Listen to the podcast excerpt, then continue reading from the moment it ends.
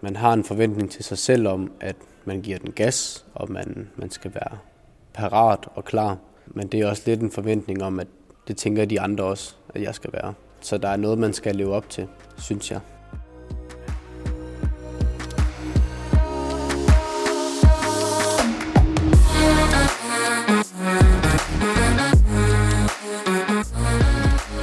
Velkommen til Verdensholdets podcast. Mit navn er Lisa, og i dag der taler jeg med Laura Bæk og Janus Stuckert. Velkommen til jer. Tak skal du have. Take-off-turnéen har været i gang i 2 uger, og I har allerede lavet 6 shows, 2 workshops og 2 mindre shows rundt omkring i Danmark. Derfor så skal vi i denne her episode tale om, hvordan I oplever det at skulle præstere som verdensholdsgymnaster. Men inden vi gør det, så skal vi tale om, hvor meget præstation har fyldt siden udtalelsen tilbage i februar.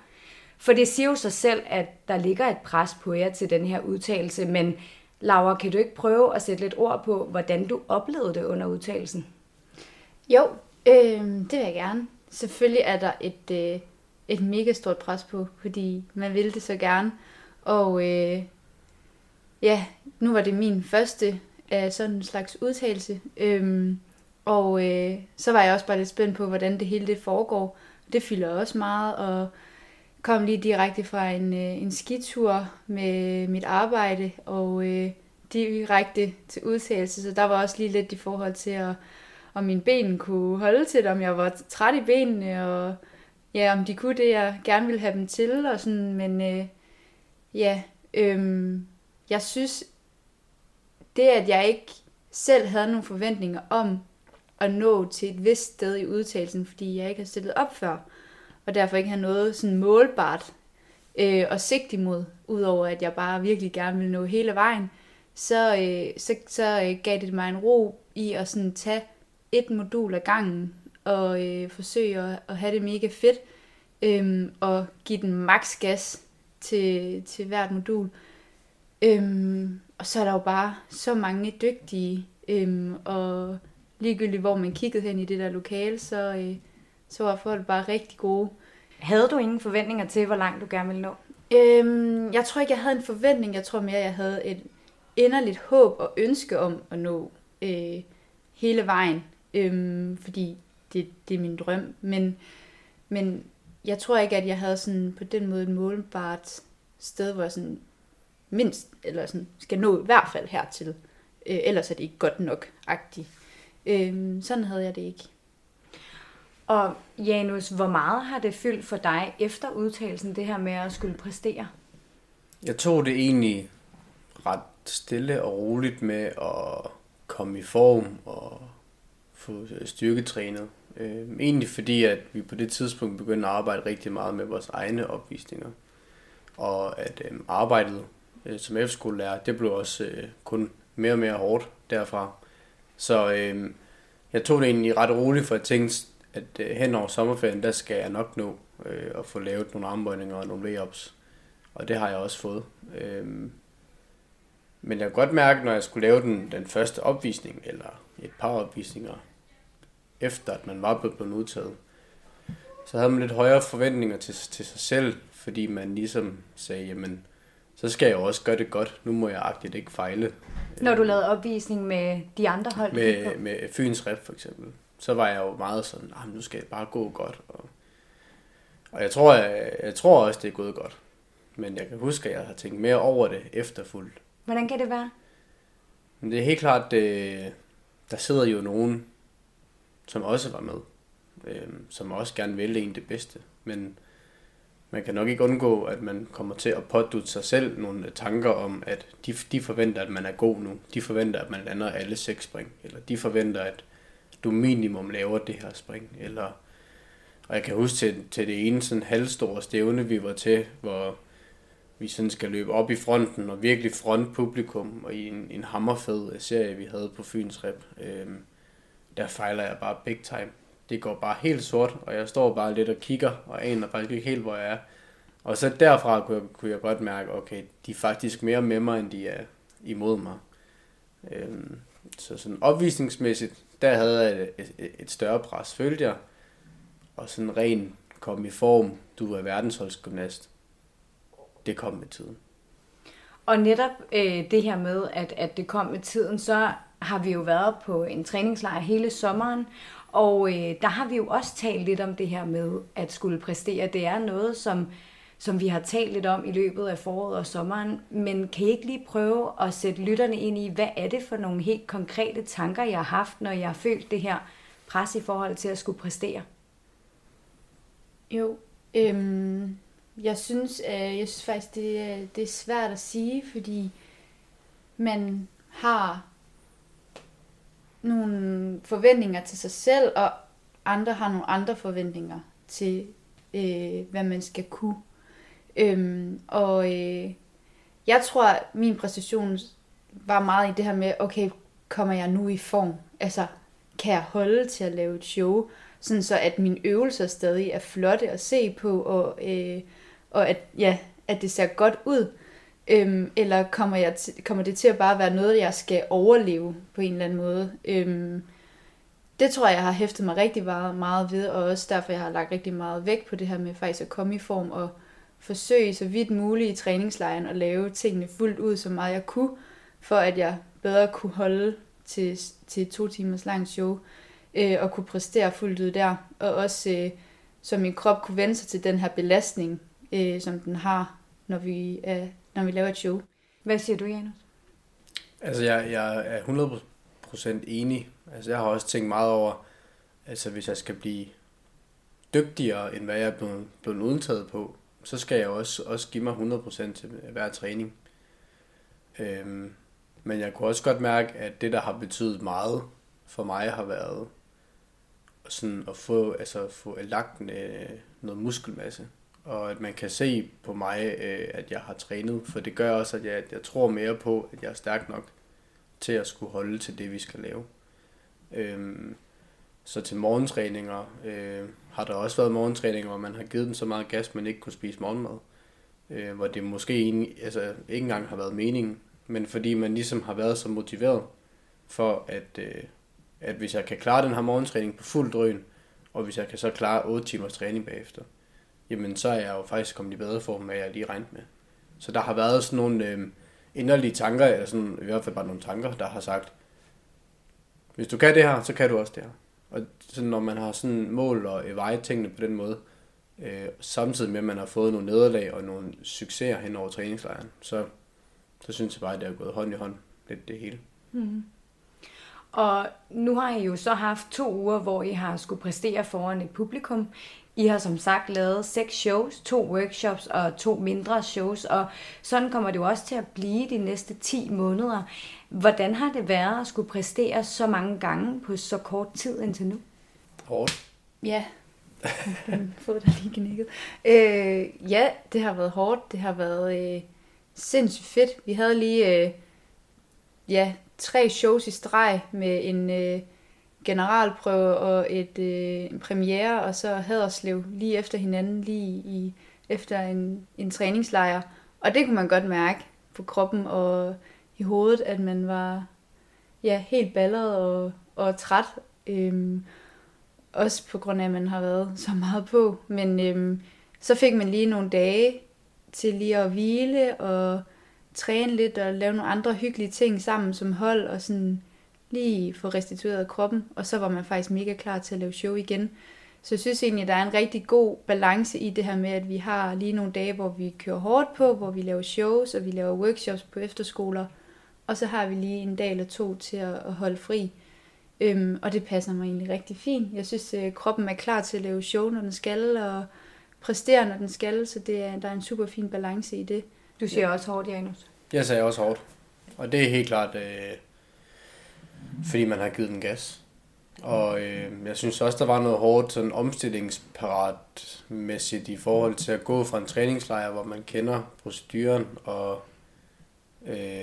over i nu starter Take-off, som er et helt andet program, end man har været vant til i en lille 2 måneders tid. Hvordan sådan helt konkret, tænker du? Jamen, der har været det der faste schema i, nu gør vi sådan, vi træner det her, nu skal vi det her, nu spiser vi, nu gør vi det her. Og sådan, det har bare kørt dag på dag. Så det har man godt kunne forholde sig til. Men så der at skulle i en bus og ud og prøve opstillinger, og gulvet ligger der, og vi skal samle redskaber, og vi skal være klar og prøvespringe, skal lige være varm, og så blive kold. Sådan alt det der, alle de der nye tiltag til, det er sådan her vores hverdag er nu, har faktisk også taget meget på kræfterne, fordi man også nogle gange lige havde følt sig meget fint til rette i at være på træningslejr. Men det fysiske, at skulle stå inden et show og være træt i baglårene, fordi at man så lavede et show en dag eller to inden, hvor man bare gav den gas, og man stadig er øm, og så lige sådan, nu skal du virkelig lave halvanden times fuld smadder. Det skal man også lige sætte sig op til. Så helt, altså den fysiske og mentale, det er jo hårdt, men jeg tror bare, at det hele det vejer op i, at det er fedt, ja. Og at det er det, man brænder for. Og at man ved, at man har et hold, der har det lige sådan, at så giver det mening at gøre det. Og I har lige lavet show i Svendborg, og jeg ved, at I begge to rigtig gerne vil præstere godt til netop det show. Og det talte vi lidt om, inden I skulle på gulvet. Vi sidder i Svendborg Idrætscenter, og om under 3 timer, så står I på gulvet og skal lave show. Laura, lad mig lige starte med dig. Hvordan har du det lige nu? Jamen, jeg er mega spændt på, hvad der skal ske senere, og jeg glæder mig helt vildt meget til at skulle lave show og se min familie og se rigtig mange af mine gode venner i publikum og mærke deres støtte. Det glæder mig helt vildt meget til, at jeg kan mærke, at det sidder helt i min krop for at komme i gang med show. Og Janus, hvorfor er det, at du gerne vil præstere ekstra godt her i Svendborg? Der er helt klart noget i, at der er nogen, man kender, og nogle unger, man har trænet, og helt klart også nogen, der har hjulpet mig på vej, som kommer og ser det her til eftermiddag. Så man vil jo også gerne vise dem, at man er nået langt, og man har opnået det, man gerne vil indtil videre. Så der er lidt ekstra nerver på, fordi chancen for, at man lige kigger ud i publikum og møder nogen, man kender, den er ret stor. Så det glæder mig også bare rigtig meget til. Det jeg i hvert fald hører at sige, det er, at det der ligger et ekstra pres på, det er det her med, at man kender mange, og der er mange øjne, der kigger på jer. Men de samme øjne har vel kigget på jer til andre shows med andre hold, så hvad er forskellen? Ja, det er jo egentlig et sjovt spørgsmål, fordi det burde jo ikke være meget anderledes, men der er bare mere på spil, når det lige er verdensholdet, man er på gulvet med, fordi det er gymnaster, som mange ser op til, og mange selv drømmer om at være en del af det her hold, og så vil man også bare gerne gøre det godt og vise, at man har fortjent det her, og det er bare en kæmpe oplevelse, som ikke så mange får lov til at prøve, så man sætter mega meget pris på, at man er her, og man får lov til at stå på det gulv og kigge op på alle de mange mennesker og gymnastikkyndige folk, som også sidder derude, som man også gerne vil vise, at man har fortjent sin plads på holdet. Og det her med at skulle præstere, og det her præstationspres, som jeg jo hører fra jer, men også fra mange andre på holdet, hvor kommer det fra?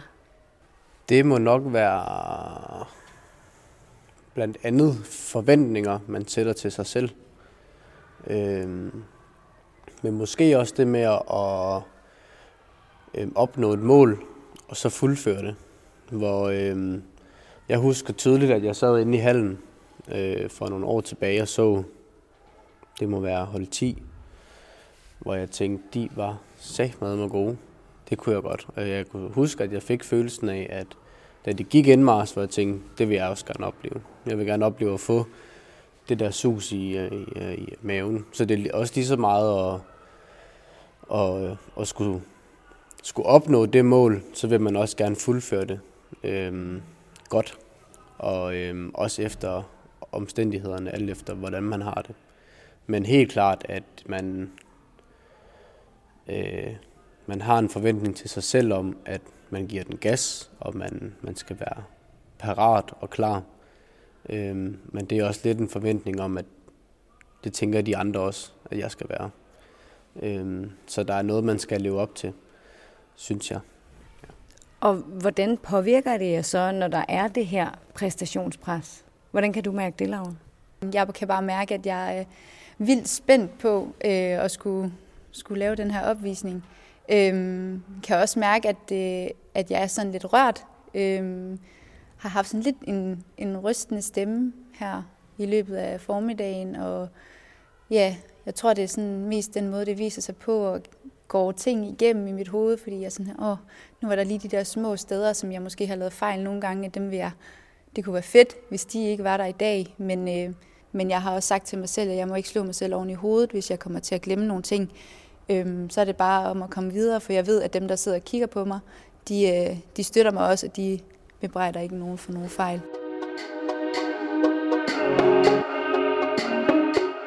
Hvordan gik det så i Svendborg? Overordnet set gik det vildt godt, synes jeg. Der var rigtig god stemning i hallen, og jeg synes også, at der var virkelig god stemning altså på holdet. Og der var ikke så mange, der var springende, men jeg synes, at dem, der sprang, de gjorde det mega, mega godt.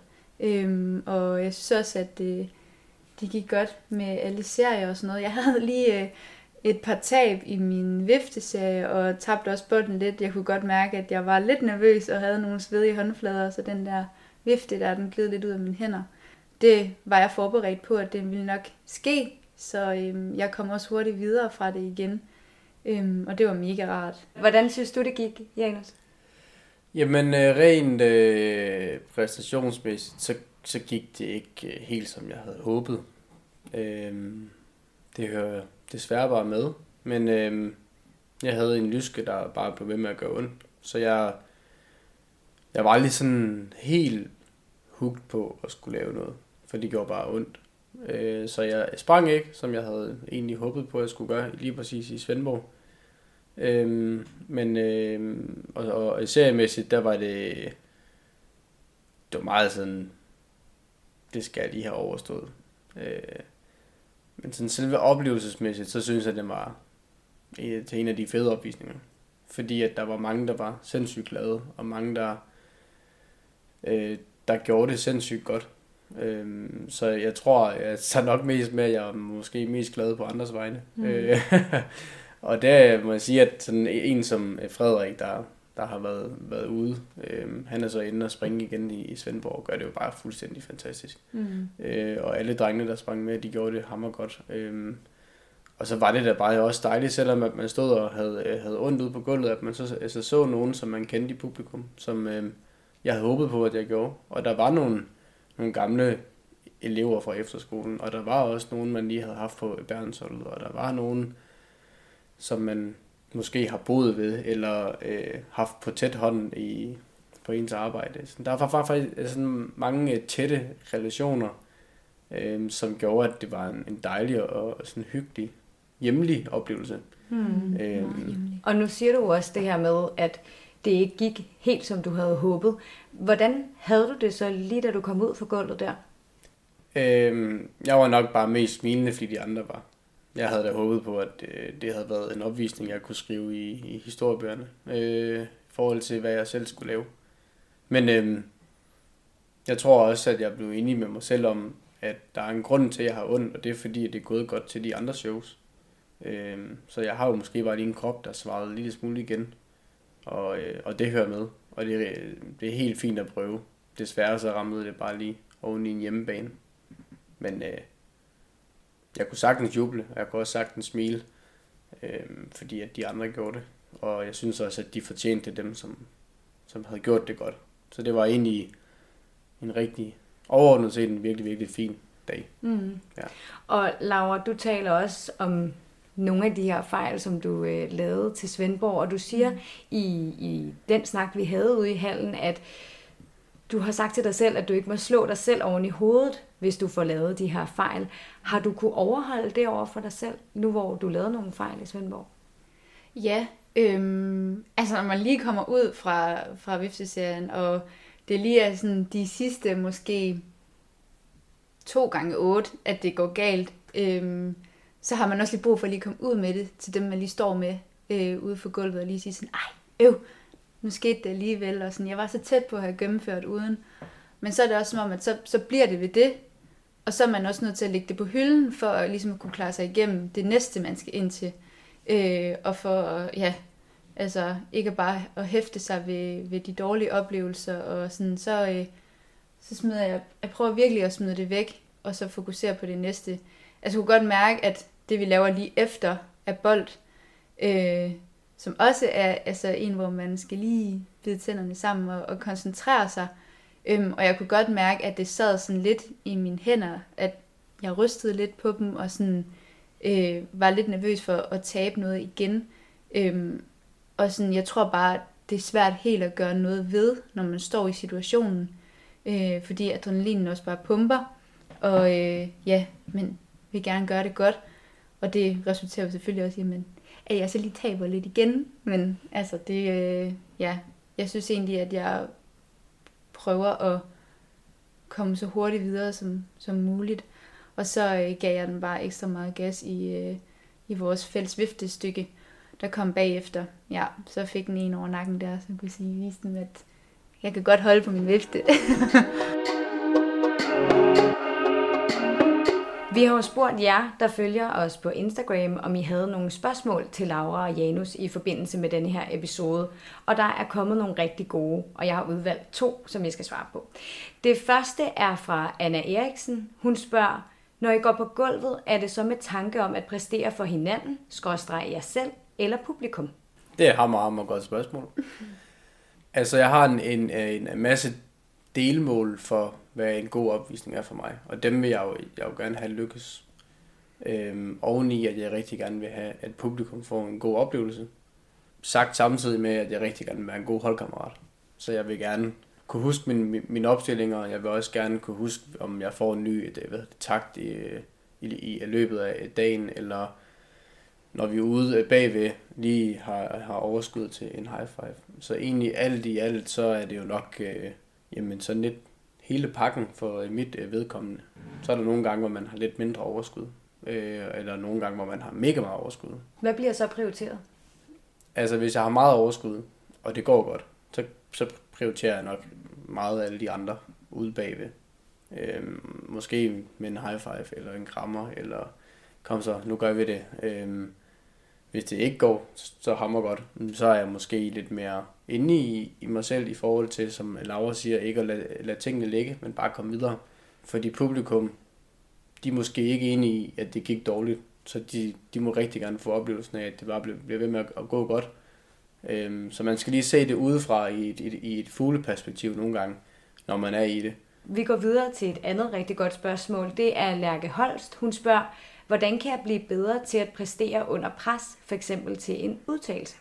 Det er jo mega individuelt, hvordan man har det med udtalelser, men det jeg gør, det er at fokusere meget på nuet, og være i rummet, og være til udtalelsen, og ikke være alle mulige andre steder, så når man er i gang med en sekvens, så koncentrer dig om det, og ikke være allerede i gang med den næste sekvens. Og så prøv at blive ved med at have en god stemning. Hæb på dem, du er til udtalelse med, og de vil helt sikkert også hæb på dig, eller sådan tage den der stemning ind, fordi den er helt speciel til en udtalelse. Det er ikke ret mange steder, at man finder det både intenst, og det er hårdt, og man sveder sammen, og man griner også sammen, og sådan, ja, så laver man måske en fejl, men det er ikke det, der bliver kigget på. Det, der bliver kigget på, det er, bliver du ved med at give den gas, bliver du ved med at kæmpe for det. Så pyt med den fejl der, læg den på hylden, og så koncentrer dig om det, du laver, i stedet for at gå op i, at man måske lige glemte en takt, eller gik til den forkerte side. Fordi det har vi alle sammen gjort på et eller andet tidspunkt. Så handler det også meget om, at man måske har prøvet det et par gange. Ja, det tror jeg også. Hvis man ligesom får et nej til sin første udtalelse, og så ikke har lyst til mere, så har man faktisk ikke helt sådan lykkes med opgaven. Fordi man tager til udtalelse for at få et nej eller et ja. Der er ikke rigtig nogen, der får et måske. Så prøv det et par gange og tag et nej med for at kunne arbejde videre og kunne også prøve det til nogle forskellige hold, Men egentlig bare altså, tro på, at jo mere man øver sig, jo bedre bliver man også. Ja. Og det samme er det også i at gå til udtalelse, for der er mange tusind forskellige måder at gå til udtalelse på. Og der er ikke en rigtig og en forkert, overhovedet ikke. Man skal bare selv finde ud af, hvad der er bedst for en selv. Det er nogle rigtig gode pointer og nogle rigtig gode råd, som jeg håber, at I, der lytter med, kan bruge. Vi når ikke flere spørgsmål, men til jer, der lytter med, så håber jeg, at I vil blive ved med at skrive spørgsmål til os. Dem vi ikke når, dem gemmer vi, og så kan det være, at det bliver taget op i en anden episode. Nu har vi talt en hel del om det med at præstere som verdensholdsgymnast, og det skal I jo gøre de næste 10 måneder. Hvordan kan I på en konstruktiv måde bruge de erfaringer, I allerede har fået fremadrettet på turen? Jamen, jeg tror, at det er at blive ved med at huske sig selv på det, man allerede siger til sig selv. Det her med at fortsætte og blive ved med at gøre det godt, men også huske, at man skal også have sig selv med i det, og at man ikke altid er perfekt, og det skal det heller ikke være, man må gerne lave fejl, og at det vigtigste, det er sådan set bare, at man får givet folk en god oplevelse, publikum en god oplevelse, og at man selv har en god oplevelse med at være på gulvet, og være der med hinanden, for det er også nogle gange det, der betyder mest, det er, at man har det godt i det, og så skal man kan ikke gøre mere end det, man gør. Vi snakker tit om det her med at give sig selv 100% af de 100%, man har på den dag. Og mere kan man ikke gøre. Så det er jo bare at blive ved, fortsætte, gøre sit bedste. Ja. Egentlig bare tro på, at der er en grund til, man er her. Og den grund har jo været god fra starten af, ellers så havde man ikke været her. Så altså, selvom man har en dårlig dag, selvom man føler, at ens ben er spændt op, og man ikke rigtig kan komme ud i en bredstående, eller hvis man har pisse ondt, jamen så er det ikke ens med, at man ikke skal være der dagen efter. Så er man her stadig dagen efter, og så bliver man ligesom nødt til at komme videre derfra. Så sådan, tro på hele processen, og vær i det med en oprejst pande, og nyde, at der er plads til at have gode og dårlige dage, sammen med nogen, som lige præcis har præcis det samme, i et meget, meget tæt fællesskab. Det bliver de sidste ord, fordi vi når ikke mere i dag, så tak fordi I vil være med, Laura og Janus. Det var så let. Og tak til dig, der har lyttet med. Næste gang skal vi tale om, hvordan gymnasterne har oplevet det at gå fra at være gymnast i sin fritid, til at være gymnast på fuld tid. Jeg håber, at I vil følge med på vores rejse, både her på podcasten, men også på vores Instagram og Facebook. Vi ses!